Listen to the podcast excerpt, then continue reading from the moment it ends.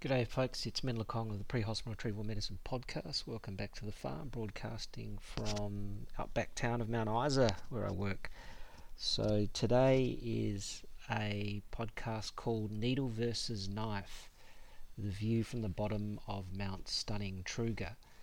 And that's just a friendly joke to a, a long standing comrade of uh, the show on Twitter, Dr. Seth Trueger from Chicago, who was at MDaware blog and Twitter name, and it's a bit of a play on his name to refer to a well known uh, educational principle called the Dunning Kruger effect, which has been talked on social media and FOAMed for a while.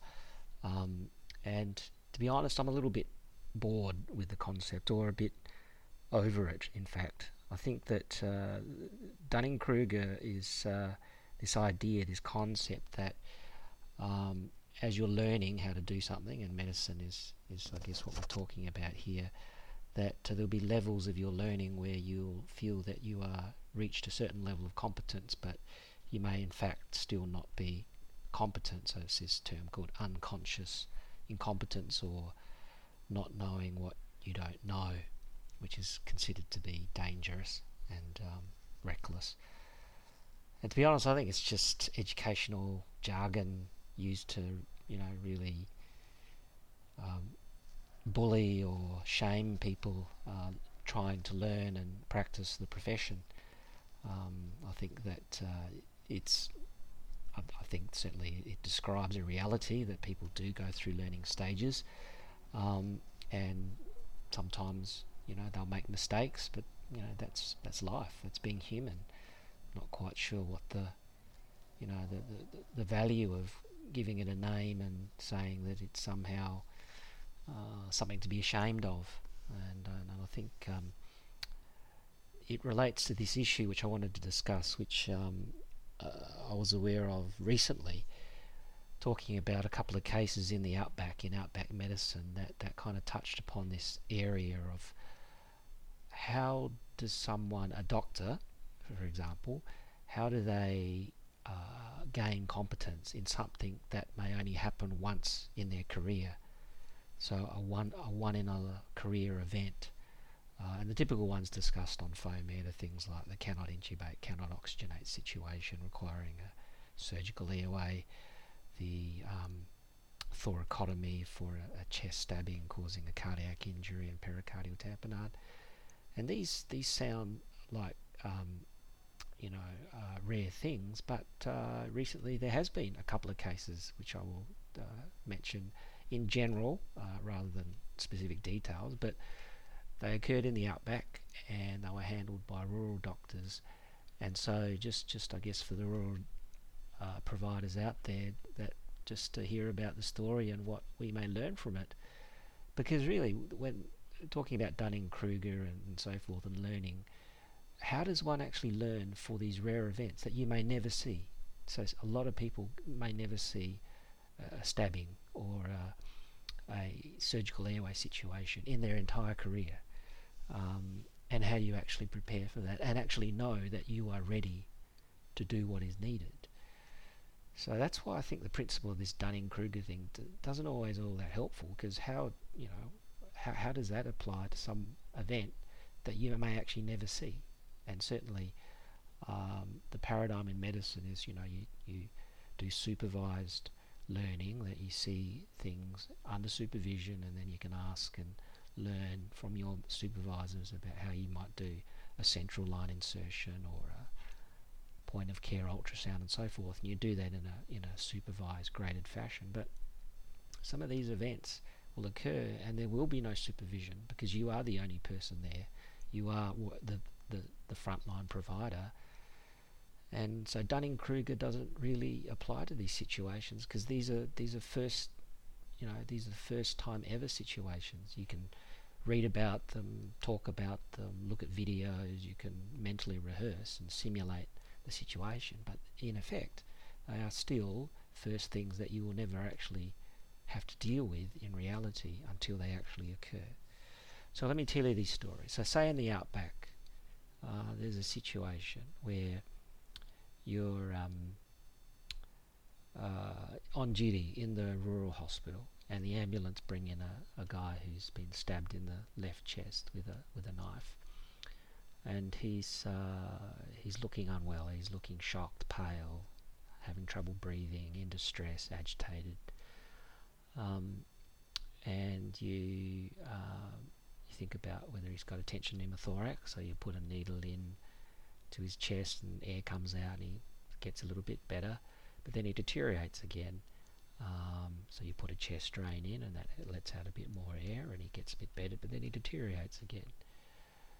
And um, because uh, he's deteriorating, he's becoming um, more agitated, hypotensive, you decide just to get the airway um, secured. You intubate him, and that's fine. And then after the intubation, he deteriorates even further and profoundly shocked. Um, so, uh, as a rural doctor, you think, well, what, what else can we do to try to figure out why he's in shock? After having decompressed the chest, put a chest drain in, secure the airway. So you do an ultrasound, it shows he's got a huge pericardial tamponade from likely an injury to his heart from the knife. And now uh, you've called the retrieval team and they're an hour or so away, so that you're basically watching this guy die in front of you whilst waiting for help in this small outback town. So what do you do? Well, the smart thing to do would be call for advice, at least share the blame. And so you call, say, the tertiary hospital and who's going to receive this trauma patient. And uh, the advice is, well, you should do a clamshell thoracotomy. So um, you've never done one of them before. You've seen it on videos. You've seen it on, you know, um, YouTube videos and on social media, FOAMed discussions and blogs. A lot of people say that's the best way to handle a stabbing injury um, because because um, uh, allows good access to the heart, um, and um, and that's the best way to do it. But you've never done one, and you're here by yourself. Well, you're with the nurse and um, yourself. Um, patient is intubated at least, and they're having um, some some uh, general anaesthesia. But uh, you've never done this before, and you're not quite sure exactly if there's all the necessary equipment to do it. But you have, you know, read and heard some of the podcasts and so forth about how to do it. So you have a rough idea. Do you actually do it? And anyway, I put this on a Twitter poll recently, and uh, after about, I think, 150, 180 replies, 70% of people said they'd be able to do it, the thoracotomy, and 30% of people, excuse me, honestly, I think, um, quite confess that they didn't feel that they, at this point in their career, would be ready to do it. And, and I think that's the dilemma, isn't it? So this whole Dunning-Kruger thing about unconscious incompetence, I think goes out the window. I mean, because guy's dying in front of you, whether you think you're competent or not, you're the only person there. The patient will die, likely, if you don't do it, and maybe they'll die even if you do it. So do you do it? So anyway, let's get back to this story. The the rural uh, doctor there uh, didn't feel that they were competent to do a thoracotomy, even though it was described over the phone, and you could look up various YouTube videos before you try to do it and so forth. But they didn't feel that they were at that point in time right or ready to do it. But what they were ready to do was because they were skilled in using the ultrasound and they had a central line kit. Is that under ultrasound guidance they placed a central line catheter into the pericardial um, sac and they uh, evacuated, they aspirated 100 mils of fresh blood. Patient dramatically improved. And they had the, left the catheter in and put a, a uh, three-way three-way tap on the end of it and and um, and um, secured it. And uh, anyway, the patient, the retrieval team arrived. Patient was taken back to the hospital, made a good recovery, didn't require um, a clamshell thoracotomy for transfer, and and uh, made an excellent recovery. So what can we learn from that? And this is the whole needle versus knife thing, which I wanted to bring up Um, well, we can learn from that one is that uh, it worked. Um, some of this dogma that we have floating around online FOAMed to say that needle pericardiocentesis doesn't work just needs to be reconsidered because uh, needle pericardiocentesis is, is actually previously was taught in ATLS as a temporizing measure. and some people forget that needle um, techniques like this are temporary measures. So a needle thoracentesis for pneumothorax is a temporary measure. A needle pericardiocentesis for pericardial tamponade is a temporary measure. It's not definitive. It just tries to buy you a bit of time so that more help can arrive. You can get more support, or you can get the patient to a surgical team that can do the procedure definitively. So just remember one thing: it's it's it's a temporizing thing. Okay. Uh, two is that um, if it's uh, an acute injury and uh, the bleeding is fresh, uh, that the blood in the pericardial sac is still fluid and it's still uh, liquid and it can be aspirated through a needle. And that's certainly what happened here. And actually, in ultrasound, you can actually even see that. So we know that in ultrasound, we can see, we can tell the difference between old clot or fibrinous or you know a thick clot versus fresh blood that's liquid.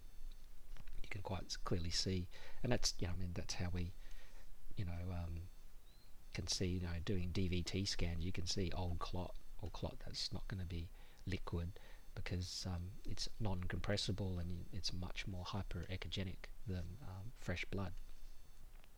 So that can help you. And then finally, uh, what, what the situation is, what would you have to lose if the patient is dying in front of you? You're being told to do a thoracotomy. You could try this as an initial temporizing step. If it works, great. If it doesn't, then I guess you're going to have to make that decision about going ahead and doing the thoracotomy. Um, but I don't think you've lost anything in doing that. So, um, so, so, so that was a great save, and, and I think kudos to the uh, rural doctor for, for doing that. For basically saying, well, I, can do this. I'm going to give it a go, and I had the courage to do it, um, rather than doing something which uh, may or may not have worked because they'd never done before. Where you know, putting an ultrasound guided central line into someone was something they had done before, and at least they could familiar, be familiar with that and it worked. So good for them. Um, that's the first case. The second case of needle versus knife in uh, a rural doctor has got someone who's come in with say Ludwig's angina, severe airway obstruction. Uh, retrieval team called, come and, and arrive, and they want to secure the airway prior to air transfer.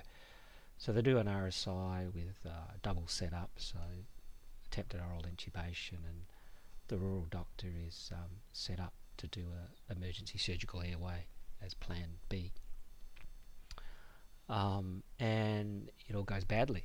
So they can't intubate orally, they cannot intubate, cannot oxygenate, the bag valve mask, LMA is not working. So the rural doctor proceeds with um, what's I guess considered now a standard surgical airway rescue technique, which is scalpel, uh, with a bougie and a 6.0 um, tracheal tube. So they cut down, um, lots of bleeding, feel that they can uh, feel the cricothyroid membrane, but uh, due to the aggressive bleeding um, and they had some difficulty trying to open up the membrane and pass the bougie and quickly realize they're not going to be able to do it uh, because person now is peri arrest. So they um, decide to change plan and um, they grab a needle cricothyroidotomy uh, set, which they had already prepared before, as another backup um, 14 gauge needle, and they put that through the membrane. Uh, and in I think the setup, they had a 3 mil syringe, um, uh, with a uh, 15 millimeter tracheal tube adapter on the end. And They quickly connect that up and are able to actually oxygenate the patient through the 14 gauge needle. The sats start coming back up. And then they proceed with further um, surgical air, um, sorry, f- further um, intervention, and the airway is eventually secured. Patient does well.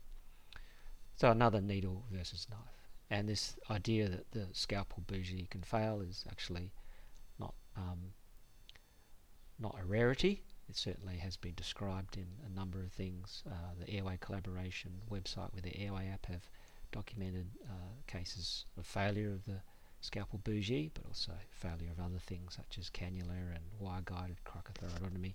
So nothing's perfect, but what was elegant here was the uh, the decision making into quickly realizing that one technique was failing, and rather than persisting with that, was to sw- switch to another technique. But interestingly, for both techniques, this was the first time in a real patient, in a real crisis, that the rural doctor was actually applying it.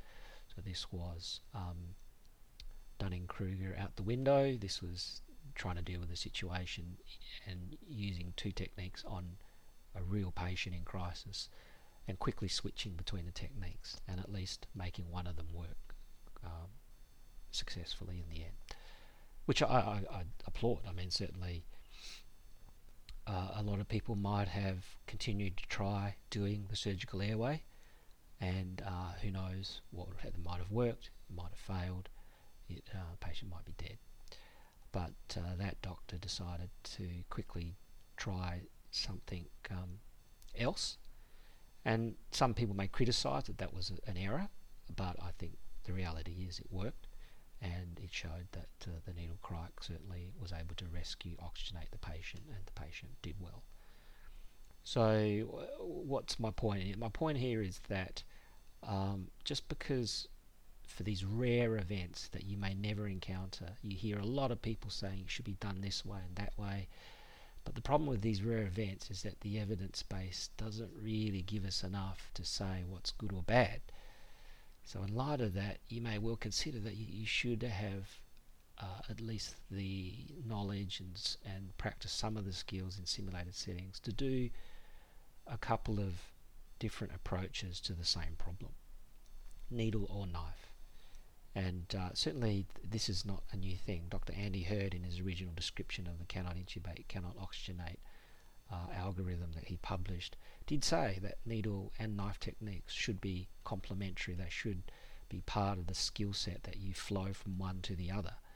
And it was only in recent times, with through you know the online FOAMed teachings and debates and comments, that people have started to become a little bit black and white and dogmatic, saying you know should only do scalpel bougie technique. You should only do um, uh, you, should forget about needle techniques. And, and, and I think certainly th- these cases that come up that uh, get uh, you know flagged um, uh, get flagged uh, certainly to me um, make me reflect upon the fact that uh, for these rare events where you are not regularly doing these emergency rescues that having a couple of approaches that you practice the flow in between, you know, that, that, that to me seems to be a more resilient um, strategy rather than saying it's only done this way.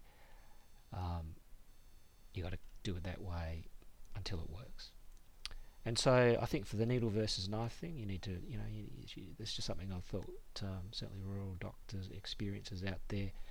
It's good to share these things because we are out in the outback and um, help is a long way from, from, from a lot of these places, and you do need to consider how you handle these rare events because they will keep happening. Um, certainly in pre-hospital aeromedical, we you know uh, have, have, had a number of cases over the years of failed surgical airways and so forth, um, and cardiac injuries as well. Um, so you do need to be aware that um, uh, having a couple of options about how you're going to handle these situations might actually be better for your specific situation. So, yeah, sure, if you're in a tertiary hospital, a stabbing victim comes in, peri arrest, or you know, quite unwell, then yeah, you, you, it's quite reasonable to consider let's just go ahead and do the thoracotomy because you know you have surgeons who are going to come down soon, you have an operating suite, blood bank, and so forth, team of people to help you. Um, but in a small rural hospital where you have none of those things, um, then having another option like the needle pericardiocentesis to me doesn't seem like such a bad idea. And in that one case, certainly saved the person's life. Um, and so, Dunning Kruger thing, uh, you know, not so helpful. I think you need to be a little bit smarter about things, realize that you will come across situations where, by definition, you will be incompetent because you've never done it before. I guess is my point. Um, and rather than you know shrivel up and you know cower in the corner in a fetal position and saying, well, what do we do now? We just call for help and wait for someone to turn up. You you need to be prepared for that. In that you need to admit, you need to you know say that look, I, when I have to do this, it'll be for the first time. But the knowledge, the simulated practice, the ability to work through a plan and flow through the um, uh, uh, primary and secondary and tertiary plans of that situation, that shouldn't stop you because you can prepare for that mentally all beforehand.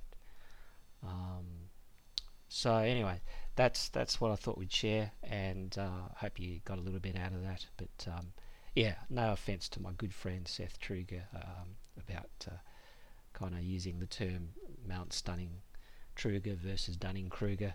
Um, I've always enjoyed um, following Seth, and uh, he's put out a nice little podcast on social media, which I've put up on my PHARM blog site as well. So check that out. So till next time, bye bye.